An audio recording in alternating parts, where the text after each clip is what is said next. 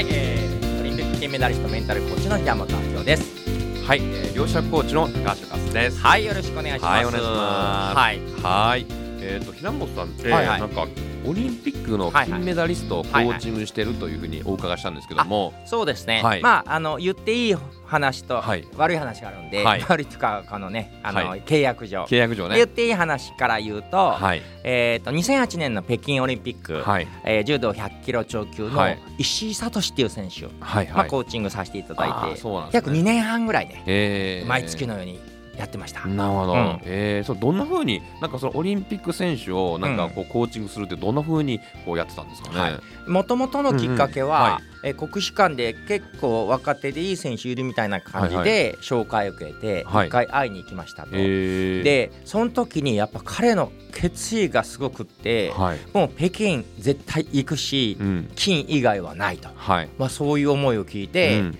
えーまだそんなにね強くなかったんだけど、はい。い、やこの思い、まあ、そんなね世界取る気があるんだったら、じゃあ一緒にやろうということで、うん。まあ、月に1回ぐらいペへー。ースで通い出したんですよね。す。ごい。ううん。ん、で実際は、はいはい。えー千歳からさまってところにまあ寮があるので、うん、まあ、そこの寮に月1回とか2回のペースで行って、はいで、まあ、その柔道場の中で、まあ、中にもあるんだよね。あの付き人の人付き人的な存在のはいはい。人と一緒にこう取り組みをしながら私のコーチングで座って喋ってとかしないのであ。全部こう実践の動きの中で、実践の中でコーチング。はい。え。ーそのその投げる時のその感覚とかもう全部動きの中でやっていくんで。うん。実際に柔道場で、うん。その相手役になる選手とやりながら、まあ、いろんなことやってきましたね。え。ーなんか普通コーチングってなんかうん。傾聴してこう聞いてきたりとかこう理想の未来をこうイメージをさせたりとかまあそういうこともやってたんですか？えー、とほとんどは、はい。すべての競技はその選手と同じ動きをやりますね。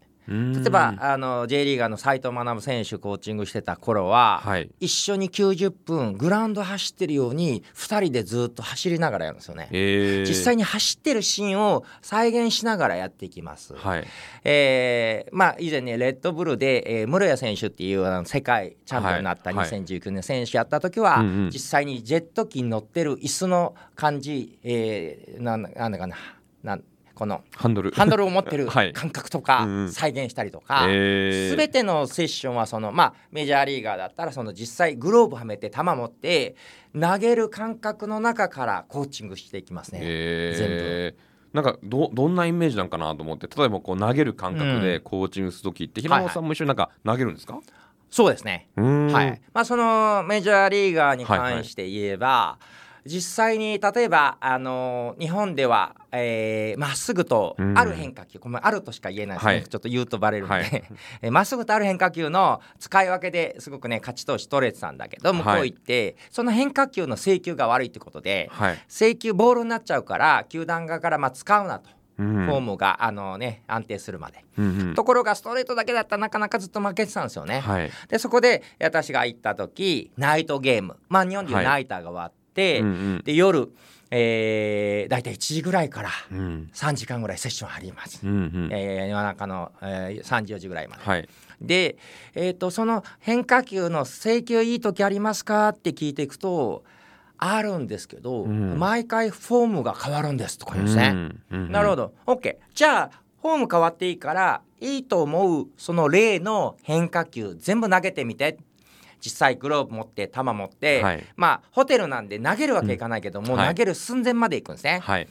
そして1球目2球目3球目4球目5球目10種類ぐらい投げてもらうんだけど、はい。私野球知らないんで、はい。まるっきり違いは分からないです。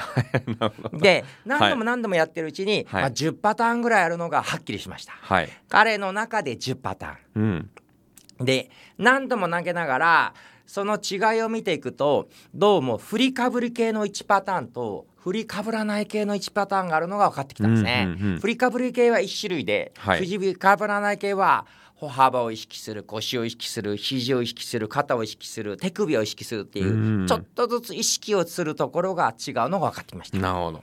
じゃあ振りかぶらない系の中で、うん。どこから変えると一番フォームを崩さずに投げられるかを試していくと、うん。どうも手首意識していい感じだったら肘意識してダメだったら手首戻る、肘でいけそうだったら肩。肩でいけそうだったら腰。腰でいけそうだったら歩幅みたいに、うん。どの順番で投げるかを全部決めたんですね。えそして実際の試合では振りかぶれ系1球振りかぶらない系1球そして今日どっちかなと思ったらその後決めた細かいパターンではい。投げるっていうのを一緒に決めました。ーうーん。もうそこまではいはい。次の日の試合のピッチングのフォームの感覚まで明確に洗い出していきます。えーすごい細かいですね。そうなんですよね。うんうん。身体感覚から出す、はい。で実際に、えーまあ、その後私は帰国したんで、はい。まあ、数日後に試合あったら、まあなんと今シーズン最高のピッチングで勝てました。本人から国際電話があったし、うんうん。まあ、実際に、えーねえーメジャーリーガーのあれでもね勝ち投手として彼が上がってたんですけど、えー。もうそれぐらい本人の身体値から引き出していく。だから私が知らない領域で、はい。これね専門的な心理学的な言うことだと本人の無意識的有能ですね、はい。本人が気づいていないけどできてる要素を私が意識化してうんうん。何度でも再現できるようにするのが私のコーチングの特徴の一つなんですよね。えーすごいな。身体感覚からこううん。引き出していくよううん。なコーチングをやってるんですね、はなるほど。なのでそれを一緒にやってるだけで、はい。あの私は野球はしないけど、はい。その感覚を味わうだけで、うん。なんか自分も勝ち投手になったような 自分もなんか勝ち取ったような、えーだからなんかコーチングするとまあそれフローとかゾーン状態って言うんですけど、はいはい。うん。一緒に入っていくんで、えーもうむっちゃ楽しいんですね。なるほど、、はい。いですね、うん。すごい、はい。本当にあの貴重なねお話、ありがとうございました。はい、ありがとうございます。はいありがとうございます